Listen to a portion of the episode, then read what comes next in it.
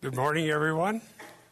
This morning is my privilege to share with you from 1 Corinthians 1, verses 30 through 31. Before we do, let's begin with prayer. Thank you, Heavenly Father, for your goodness and kindness and mercy, for sending your Son Jesus and giving us something to hope in beyond anything this world has to offer. May your word penetrate our hearts. May we hear, may we believe, may we trust. We want to give you all the glory. We pray in Jesus' name. Amen. So there's only a couple verses here. Last week we covered what we don't want to do, which is boast before God or in His presence, because that would be foolish, because God is holy. Today we want to talk about what it means to vote, boast in God. So let's first of all go to the two verses that we're going to cover on the next slide. Then we'll break that down a little bit. It says in 1 Corinthians 1 30 through 31, by his doing, you are in Christ Jesus, who became to us wisdom from God and righteousness and sanctification and redemption, so that just as it is written, let him who boasts boast in the Lord. Let him who boasts boast in the Lord. Now, in the context, let me read that. I mentioned this. And if you weren't here last week, I'll read it for you now. Last week we covered these verses 1 Corinthians 1 27 through 29. But God has chosen the foolish things of the world to shame the wise. God has cho- chosen the weak things of the world to shame the things which are strong, the base things of the world, and the despised. God has chosen the things that are not, so that he may nullify the things that are, so that no man may boast before God. So now we have what we should do. Last week, what we should not do. To boast before God is abhorrent because God is holy, powerful, transcendent, and the ultimate creator of everything and the final judge. So, how could it be that we could possibly boast in God? That's the theme of the gospel. So, God is going to use unexpected people to show mercy to, to bring glory to his own name. Now, let's break down verse 30, the beginning part, a little more closely. Notice what it says here. But by his doing, you are in Christ Jesus. I think one of the most common misunderstandings of the gospel in the Christian faith, salvation, sanctification, and everything else important is that God has done his part and now he's waiting for us to do our part. But in, in reality, the truth is God is the one who saves. He's not waiting for us to add to what he didn't get done. So that's the misunderstanding. It's very important that we realize this. Now, I realize that not only do, of course, every world religion rejects this, but it's hard for Christians to understand it. I admit it was very hard for me for many years to understand that everything is a gift of God. He uses means, but it's God's doing that we're in Christ. God wasn't looking for somebody that could help him out. He wasn't looking for someone that would be better at being a Christian. We've talked about that. So, this alone is why God must be honored and praised. God alone should get the glory. The context and the grammar show a strong contrast to boasting before God. This is thematic, not only in Corinthians, but in the entire Bible. We see this in things that God's done in history. Eric preached about it in the genealogy. We talked about it many different times.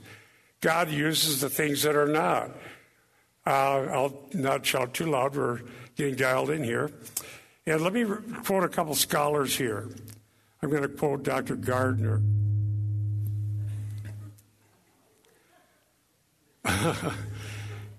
okay, um, I'll be calm. I'll quote him while we're doing this. Now, by contrast, says Dr. Gardner, he says, because of God, you are. Because of him, suggests, says Dr. Gardner, that God is the effective cause of their Christian status in Christ.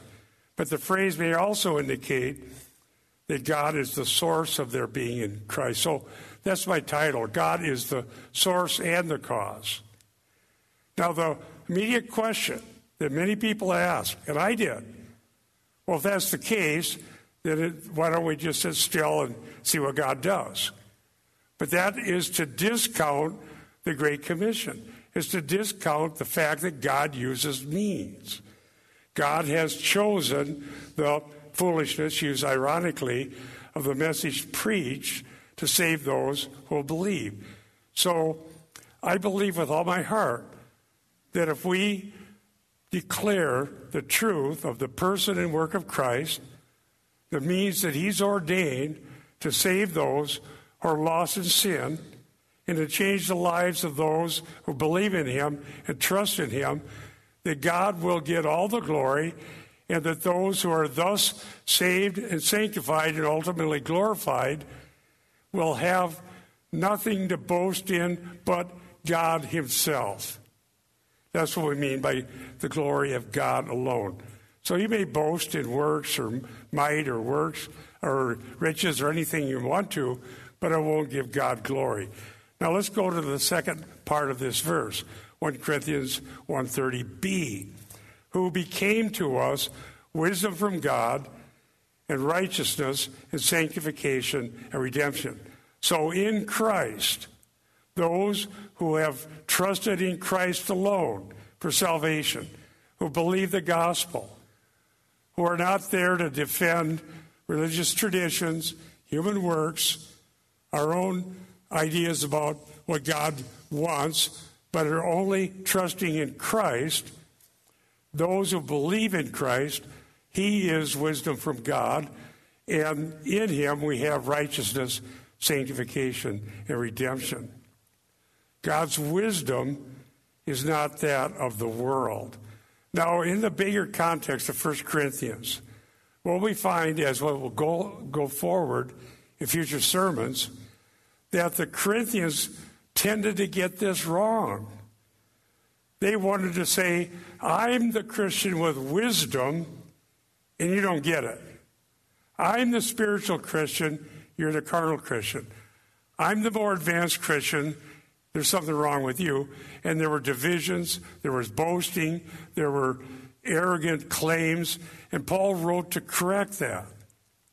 So God's wisdom is not to cause us to exalt ourselves or to cast aspersions on others who are actually trusting the gospel, but to owe all glory and power and praise to God alone.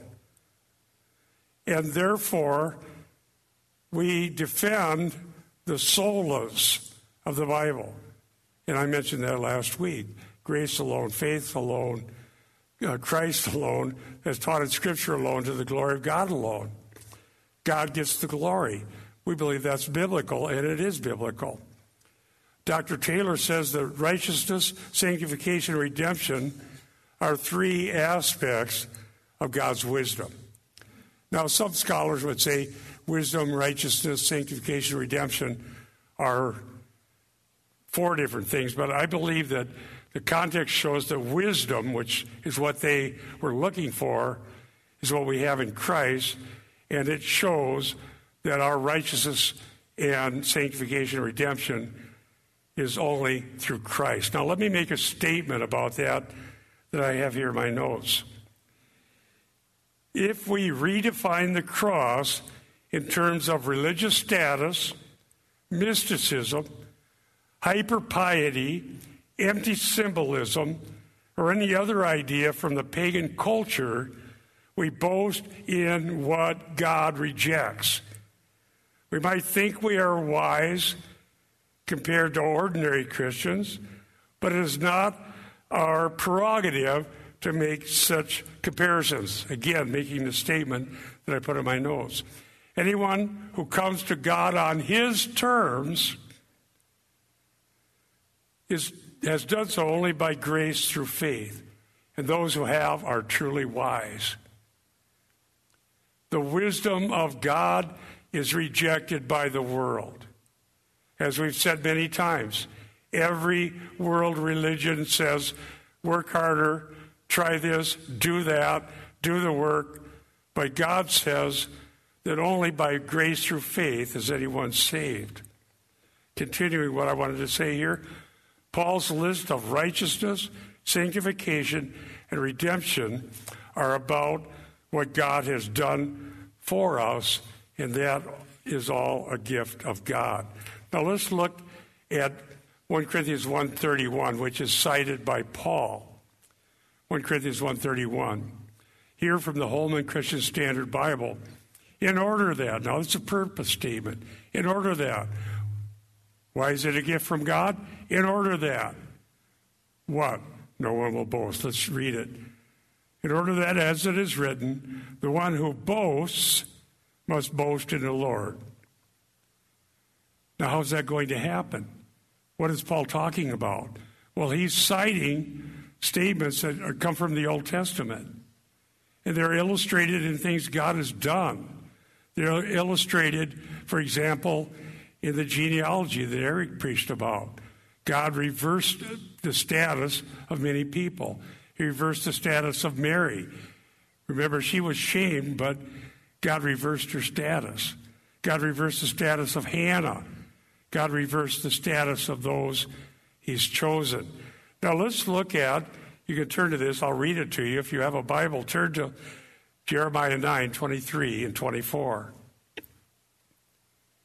This is so very important. By the way, in the Greek, the word for boast is the same word. So the issue is what's our boast? The irony is that if we're pleasing God, we're not pleasing the world. No one was looking for a crucified Jewish Messiah.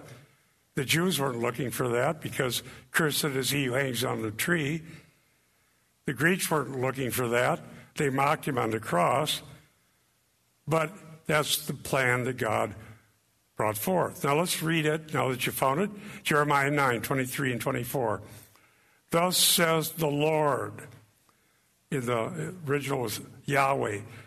Quote, let not the wise man boast in his wisdom, let not the mighty man boast in his might, let not the rich man boast in his riches, but let him who boasts boast in this, that he understands and knows me, that I am the Lord who practices steadfast love, justice, and righteousness in the earth, for in these things I delight, declares the Lord. So God delights in justice, righteousness, uh, covenant love, and those are the very things He does by His Spirit. These are the things He does in the lives of those who believe in Him. And there's a siren song that would just draw everybody away, which is do more, try harder, prove that you're better than other people. And God has chosen to do things His way.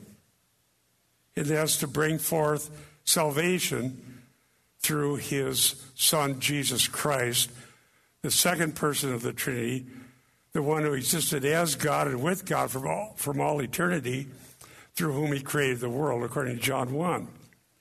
Now, think about how many times this shows up in the Bible. As I was contemplating this and looking at these passages, I thought of several. I'll quote, I'll quote one to you, but you probably maybe have thought about the Song of Moses in Deuteronomy 15, 1 through 20. We won't go there, but jot it down. Deuteronomy, Deuteronomy 15, 1 through 20. The Song of Moses. What did they sing about? God had done mighty deeds. He cast the horse and rider into the sea. And they praised God for what he did. Do you think Israel could have gotten themselves through that sea if God hadn't parted it? No. How about this one? Hannah. Hannah is a great example, and we could just read that. But let me read from the very text that Paul alludes to, which is the Septuagint of what Hannah said when God reversed things. And I'll quote it in a version that you won't have, but it's right out of the uh, Old Testament Greek translation, the Septuagint. Quote, The Lord will make his adversary weak. The Lord is holy. The wise must not boast in his wisdom. The strong must not boast in his strength. And the wealthy must not boast in his wealth. Rather, the one who boasts should boast in this to understand and know the Lord and to practice justice and righteousness in the midst of the land. The Lord went up into the heavens and thundered. He will judge the heights of the earth and give strength to our kings and lift high the horn of his anointed. That's from a translation of the Greek Old Testament. Same idea as in the Hebrew, by the way. And so, therefore, this is the ground for what Paul is saying here. Throughout the Bible, we learn this truth. We can only boast in God. And if we boast in what we can do for God, we don't understand it. If we boast in what we have compared to someone else, we don't understand it. The great songs that were sung when God did a mighty work were sung by people who'd been saved by God. Israel didn't get themselves out of Egypt, God did it. Anna, Mary in Luke 1, there are so many different examples of this. So that's what Paul is talking about. Now let's have some implications and applications. First one, godly boasting. I think I can help this by just giving a little bit less heat. Is that better? Better? I'm going to keep preaching now. Godly boasting is grounded in God's work of grace alone. Those who boast in God can only do so because God reconciled previous enemies to himself. God recon, reconciles enemies. Let's look at Romans 5 2 through 3. Now, you may wonder what CSB is. Well, Christian Standard Bible is the latest version of the Holman Christian Standard Bible, and there's a study note Bible that goes with it.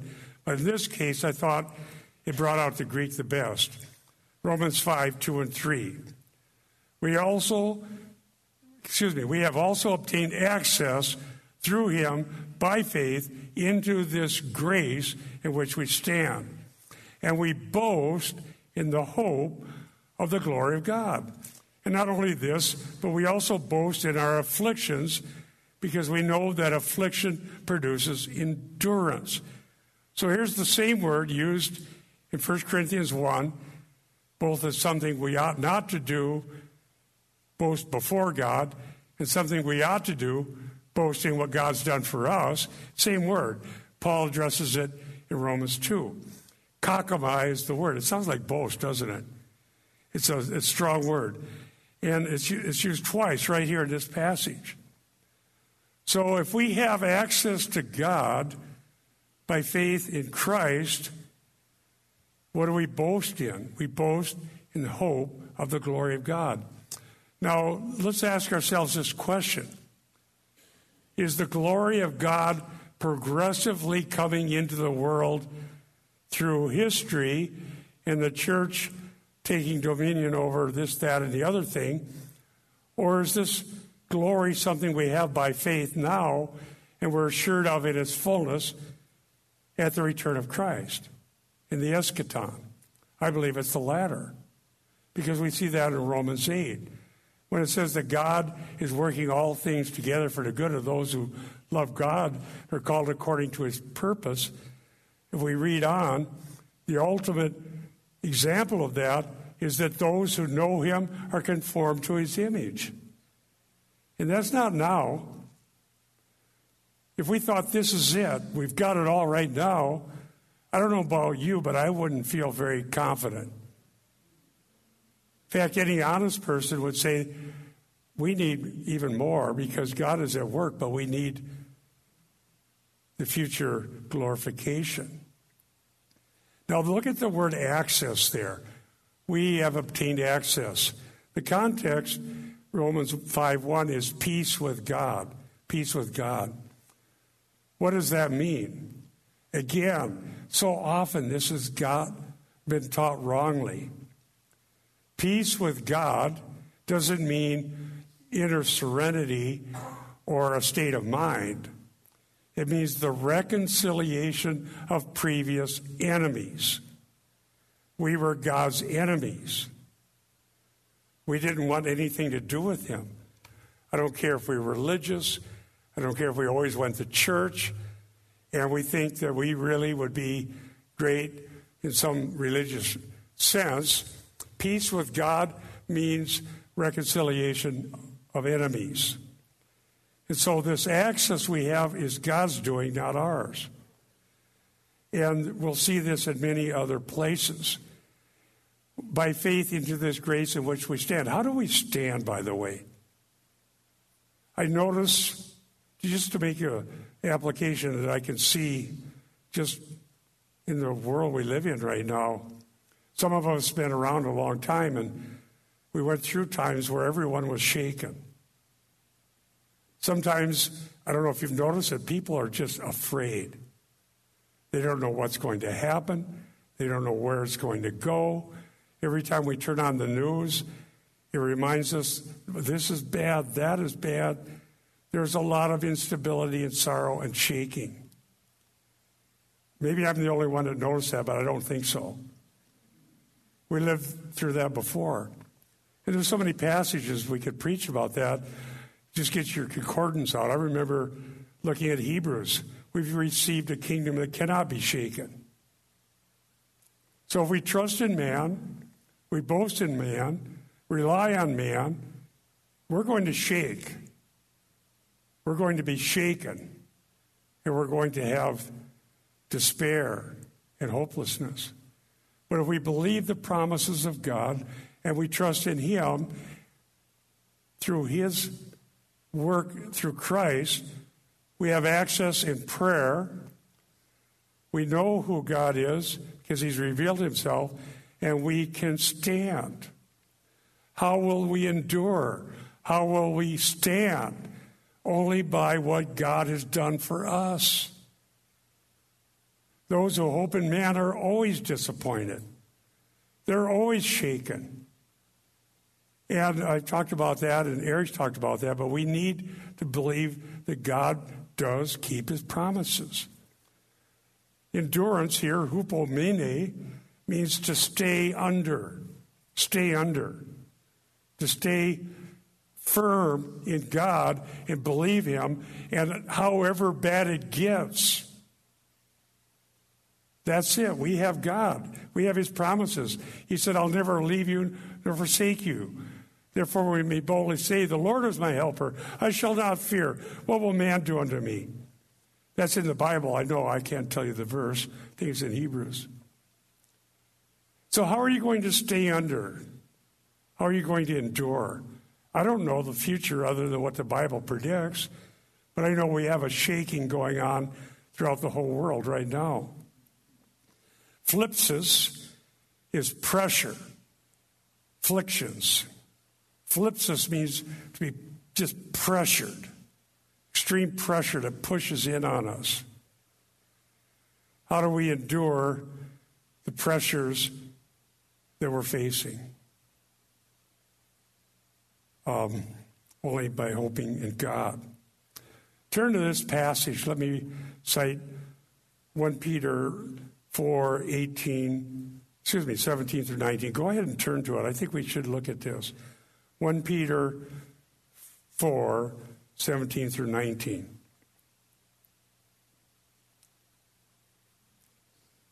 We know that people don't have hope in man. We know it's only in God. But what about us? 1 Peter 4 17 through 19. I'm quoting it from the Christian Standard Bible. For the time has come for judgment to begin with God's household, and if it begins with us, what will be the outcome for those who disobey the gospel of God? Peter continues. And if a righteous person is saved with difficulty, what will become the uh, of the ungodly and the sinner. Verse 19 So then, let those who suffer according to God's will entrust themselves to a faithful Creator while doing what is good. No one escapes suffering in this world if they're realistic at all. There's nothing about this fallen world as it is that's going to bring heaven on earth. As we go through life, we lose loved ones. We see people that we thought would do fine abandon the faith. We see pressure, sorrows, difficulties. In fact, people come to the point where no matter how much money they have, it can't help anymore because they're too sick. How about how many doctors have quit lately? People are thinking, I have enough money for the doctor, but they quit. Some people have said that. I've seen that. But God's going to take care of us, and we need to commit ourselves to God. Now, think about this. Wouldn't it be foolish if you don't even know God to think, well, I'll be fine? No, we're not fine. So we need to entrust ourselves, as Peter said, to a faithful Creator and ask Him to work in us so we might live lives that would reflect the fact that we've received grace from Him. Let's go forward a little bit, and I have the intervening verses that we can look at to Romans 5:11. So the reason I brought I didn't have enough room for so many slides, but we looked at two and three. Let's see where this is going. And not only that, but we also boast in God through our Lord Jesus Christ, through whom we have now received this reconciliation. Why do we need reconciliation? Because we were enemies of God. We didn't trust Him. We didn't honor Him. We didn't live in a way that was pleasing to Him because we were dead in sins. So, how can we boast in God? Well, God has given us the gospel. Let me read a few verses about how God's going to do this. You can turn here. That's in Romans 5, 4 through 5, and 6, and 7. I'll just read a few of these. It says, Endurance produces proven character. That means to be put to the test. The word in the Greek says to be put into the crucible tried, tested, and when you're done, it's the real thing. How can that happen? God is using the same difficulties, sorrows, afflictions, fears, weaknesses that all the world has. But the difference is, if we're trusting in Christ, those things become a crucible to show we really do have faith. Our hope doesn't go away when the world gets shaken. Our hope doesn't dissipate when we get sick or we lose someone that we love or when we're attacked and hated because we love Christ. If we know Christ, those afflictions will be the crucible that will cause us to see that we do really have something from God. There's a verb, dokimazo, it means to put to the test.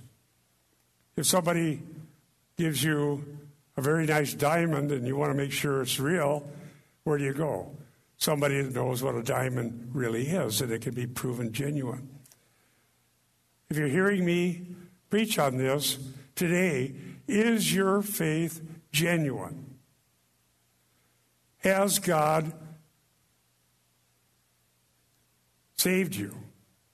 Has the blood of Jesus Christ washed away your sins? Are you trusting God? Are you reconciled to God? Do you have peace with God? If we're trusting Him alone, the answer is yes. But then what about all these afflictions? They're going to prove that we have the real thing. I know that from experience. When things get as bad as they can get, are you still crying out to the Lord Jesus? Or are you saying, I think I can get through this. I'm fine. I'll, I'll be all right. I don't need God. I don't need anything. For the Christian, this dokimazo, this tested reality, the putting to the test, will prove that we have genuine faith. Let me just again cite some more from Romans, Romans 5, 8, and 9. But God proves his own love for us that while we were yet sinners, Romans 5, 8, Christ died for us, Romans 5, 8. Romans 5, 9. How much more then, since we have now been justified by his blood, we will be saved through him from wrath. Romans 5 and verse 9. I mentioned this last week. What are we saved from if we trust in Christ? An unhappy life? Lack of self esteem? No, we're saved from God's wrath.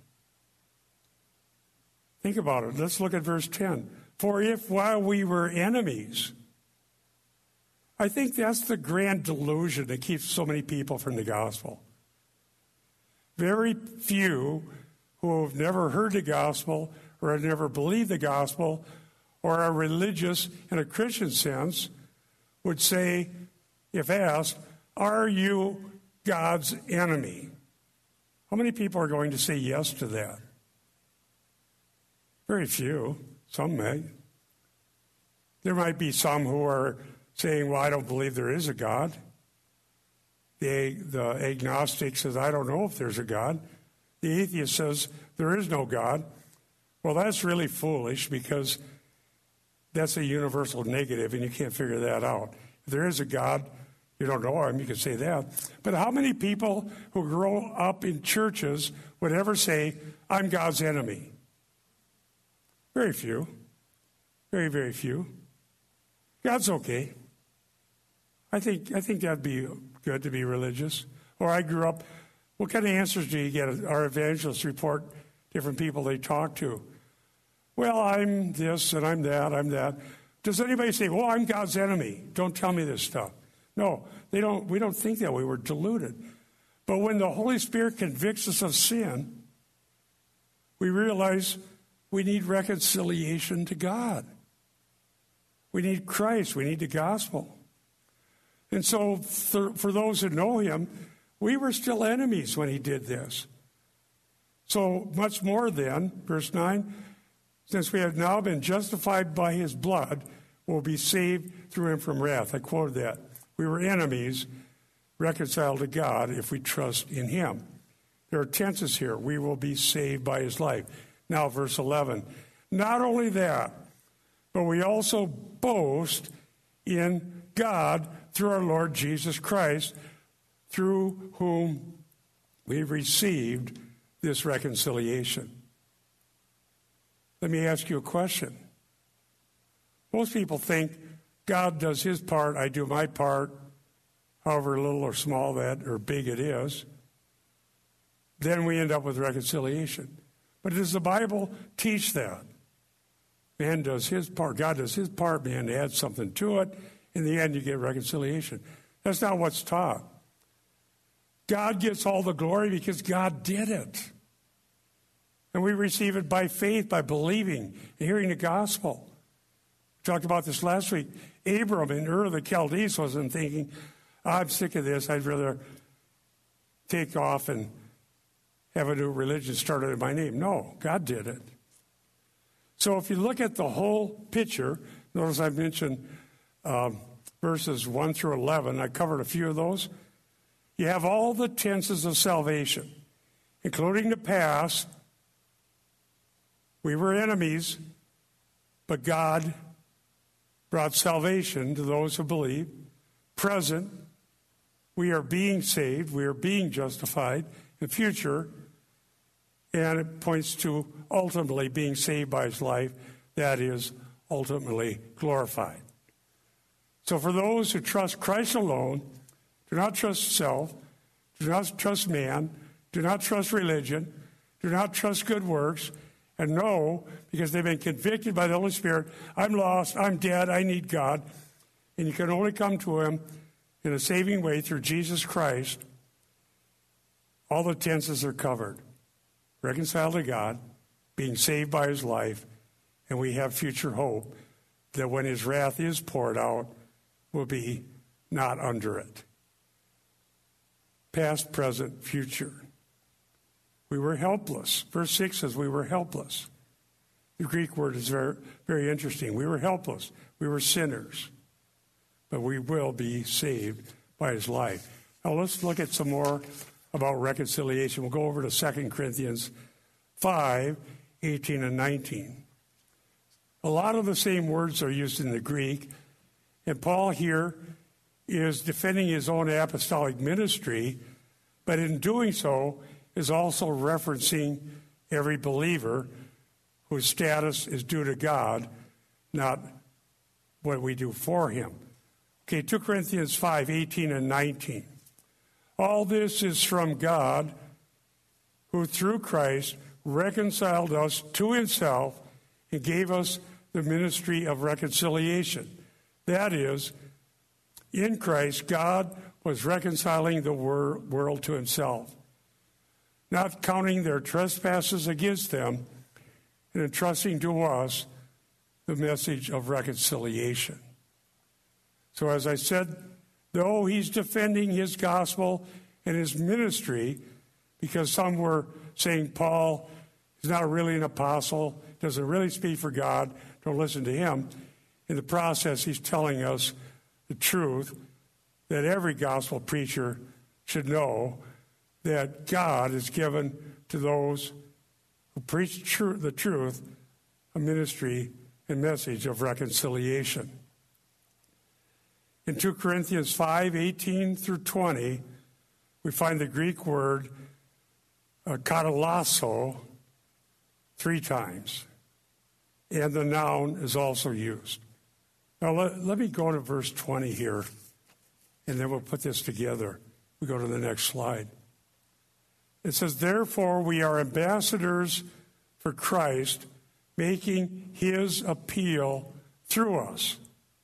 We implore you on behalf of Christ, be reconciled to God. Today, be reconciled to God. And so many, so many, including me at one time, they hear all this and they think, wait a second. If God gets all the glory, God does the work.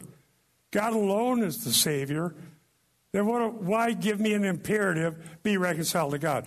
God uses means. God has ordained and chosen that He would use the preaching of the gospel to save those who will believe. And if I believe that, I'll preach the gospel. If I think that somewhere the sinner has something to offer God, try to entice them to do more and try harder and go through these religious works. You know what else is so great about this? If this is a gift of God, you can't really sell it. People sell religion. As I've uh, talked to different people over the decades, whether on the street or in churches or wherever I might be, there's so much shame and offense has been brought to the gospel by TV preachers, scandals that were people made grandiose claims that never added up. And it's really an obstacle. And so they, they say, well, look at this and look at that. But if we preach not ourselves, but Christ Jesus and Him crucified, and not try to turn this into a kingdom for the religious innovators. The reconciliation with God is His grace and His work. Some, and I've talked to many, have come to Christ hearing things that really weren't quite right, but it was about Christ, and they know Him, and they later realize, well, wait a second, the people that told me about Christ, they have all this other stuff, but you still love Him, don't you? And that's happened to so many people. So here is, I believe, the best thing any preacher, any of us, any Christian can do. Teach the truth and the pure Word of God.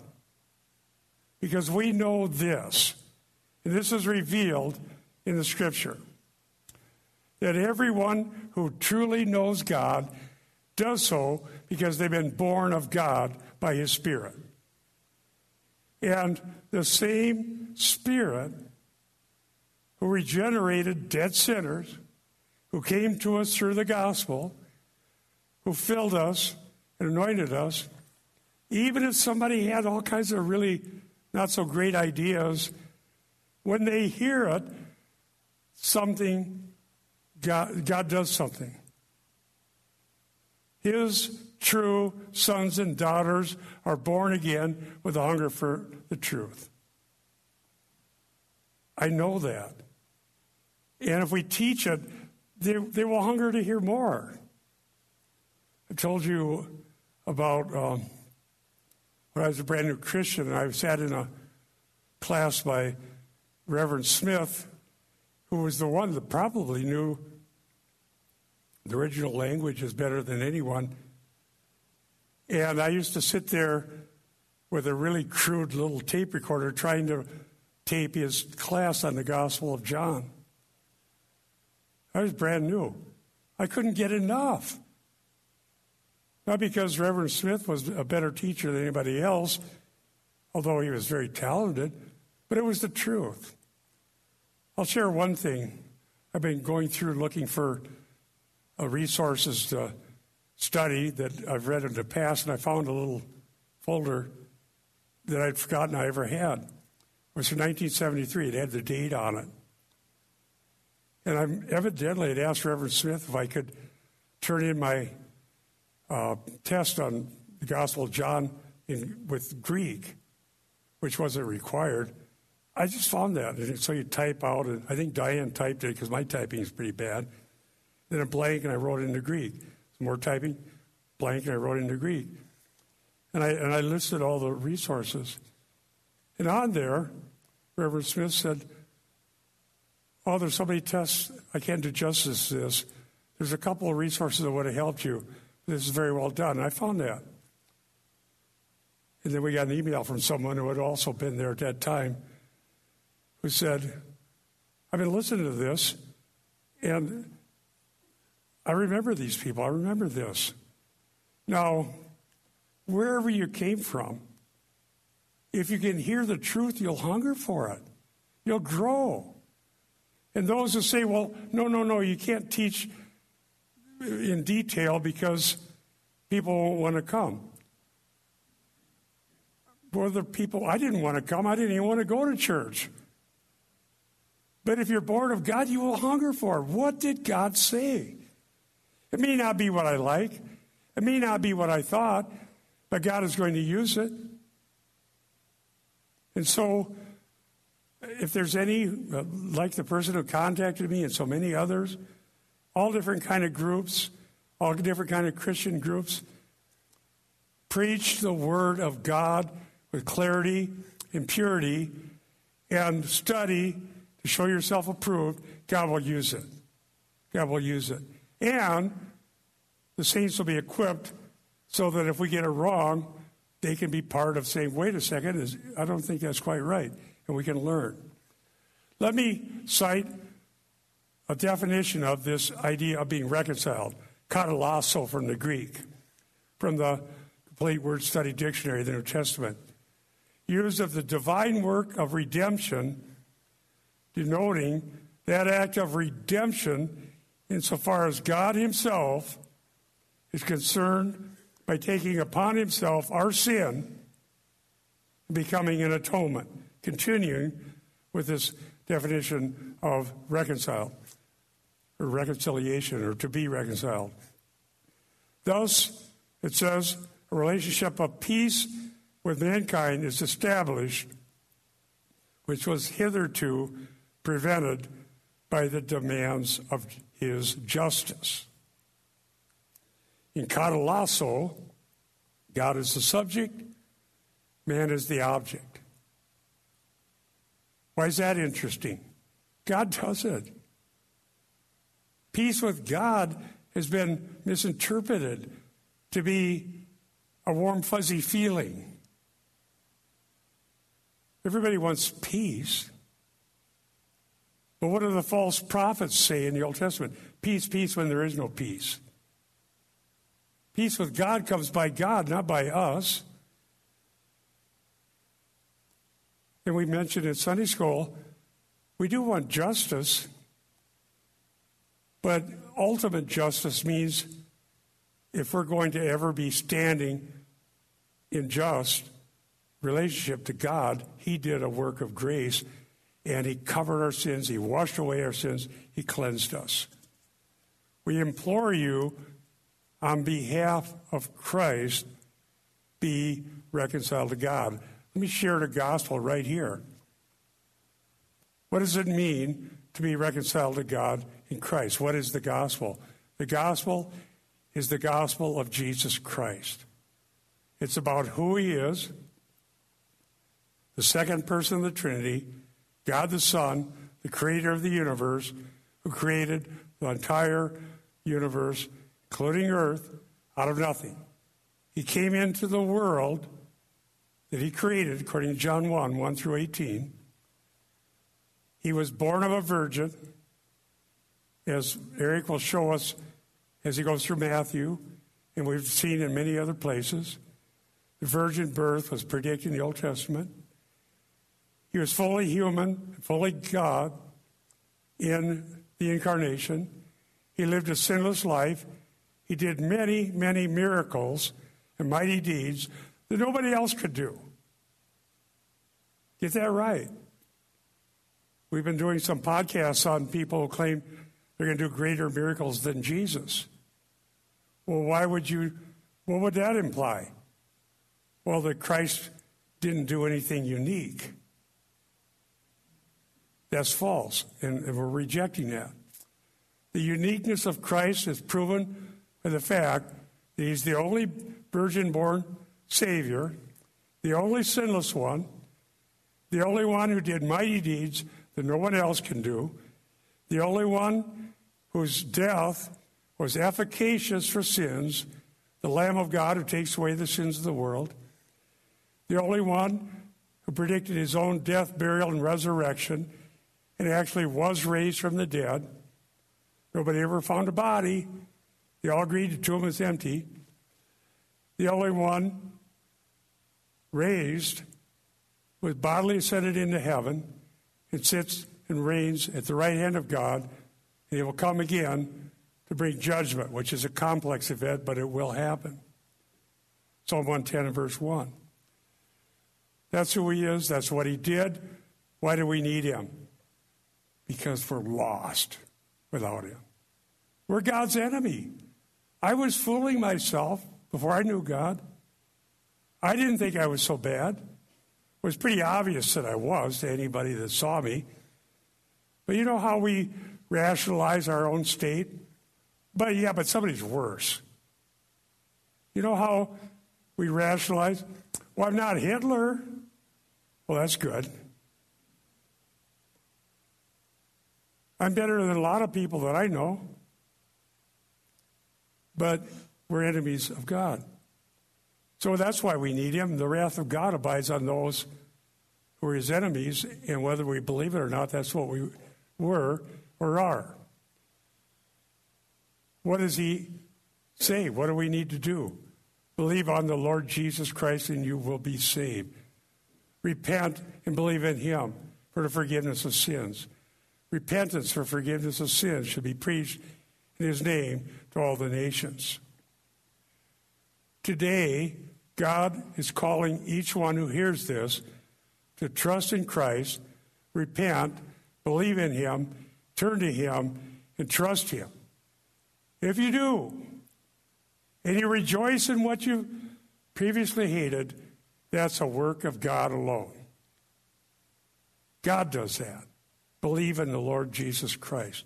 So, what happens when that is what God has done through the gospel? Let's go to the last slide. 2 Corinthians 5:17. Therefore, if anyone is in Christ, he is a new creation. The old has passed away. Behold, the new has come. There's a reversal of status. The lost are saved. The rebellious love the things of God. The ones that are filled with hatred and bitterness and nastiness toward everyone receive the fruit of the Spirit as God is at work love, joy, peace, long suffering, mercy, kindness, all these things. That's from God. That's not self improvement. And you might say, well, I'm a Christian, but I wish those things showed up more often. So do I.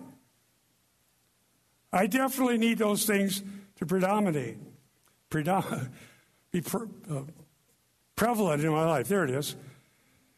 And we all do. And the accuser of the brethren would certainly remind us of all our failures, but we're not trusting in ourselves, we're trusting in God. So the new creation has already begun amongst those who know Christ and are redeemed, and it'll be completed in eternity. The old has passed away, the new has come. This reversal is shown throughout the Bible. There's so much we could say about that. And I know that this will continue to be our theme as we preach through the Bible. It's also taught Galatians 6:15, a new creation. A new creation is something God can do. The old creation didn't evolve through billions and billions and billions of years. Anybody who studies science knows disorder doesn't, by its own nature, turn into order. Did you know that? Well, if you didn't know that, have you ever uh, driven through a rural area where houses, cars, roads were abandoned and left to their own with nobody taking care of them? What do you see when you do that? Oh, there's now there's a there's a new roof. The, the road is paved. The is mowed.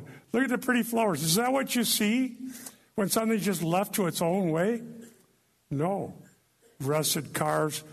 I was down in Arkansas to preach to teach the Romans, and I saw somebody left a car in their yard, and a tree went right up through the roof of the car. There's a car. That'd be a hard restoration project. The tree's growing through the car.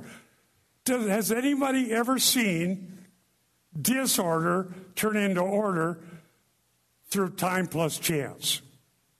I have never seen that. So why does why do so many people believe in evolution? Why? Because they're deluded. We need a new creation, not just to wait to see order show up. No, it doesn't do that.